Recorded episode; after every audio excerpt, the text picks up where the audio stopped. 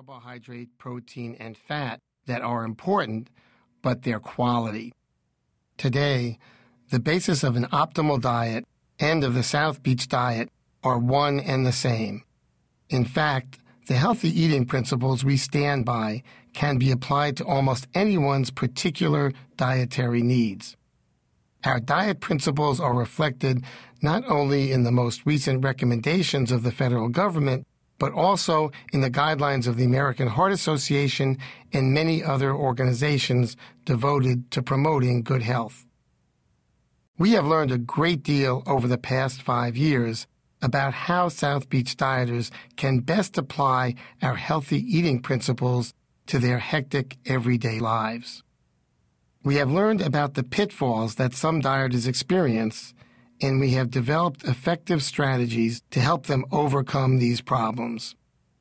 One of these pitfalls is what I like to call the "you can never be too thin" syndrome, in which people who have reached a healthy weight and look good still want to lose more weight.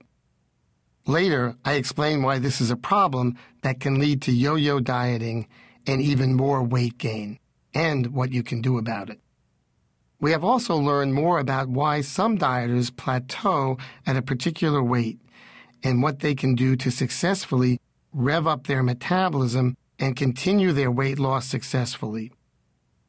Furthermore, we have learned a great deal in recent years about how individual nutrients in foods and beverages can protect your health. This includes the phytonutrient resveratrol, which is found in one of my favorite foods, dark chocolate, and perhaps in one of yours, red wine. Today, we also know more about how and why the epidemics of obesity and diabetes have occurred, and ongoing research has taught us that the right diet is even more important than we thought 5 years ago. In fact, in dozens of recent studies, the presence of belly fat has been convincingly associated with inflammation and appears to be a common denominator behind many of the diseases of the Western world. These fascinating new findings are helping us all better understand how to improve our own nutrition and health along with that of our families. One criticism of the first South Beach Diet book was that we did not include more on exercise.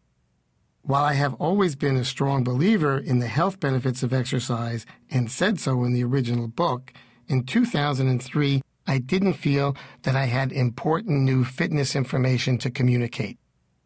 At the time, our patient studies were done based on dietary changes alone in order to show the efficacy of the diet, and I didn't want to dilute our exciting new approach to healthy eating. Today, thanks to some eye-opening personal experiences, I do have important and exciting new fitness information to offer in the form of a unique three-phase exercise program that dovetails perfectly with the three phases of the diet itself. To create the program, I consulted with two outstanding exercise specialists. Joseph Signorile, Ph.D., a well-known professor of exercise physiology at the University of Miami, and Chris Belding, a Miami-based Pilates teacher who has worked with my wife, Sari, and me for several years. I have always considered the South Beach Diet and my goal to make it a lifestyle a work in progress. As new information becomes available, we do not hesitate to integrate it into our program. Naturally, as science marches forward, new developments in health, nutrition, and fitness may supersede or conflict with our current knowledge. But even as new knowledge must influence our thinking, the core mission of the South Beach Diet remains consistent: to help you live happier and healthier lives. My ability, and that of my colleagues, to successfully treat our patients has improved exponentially during my 30-year medical career.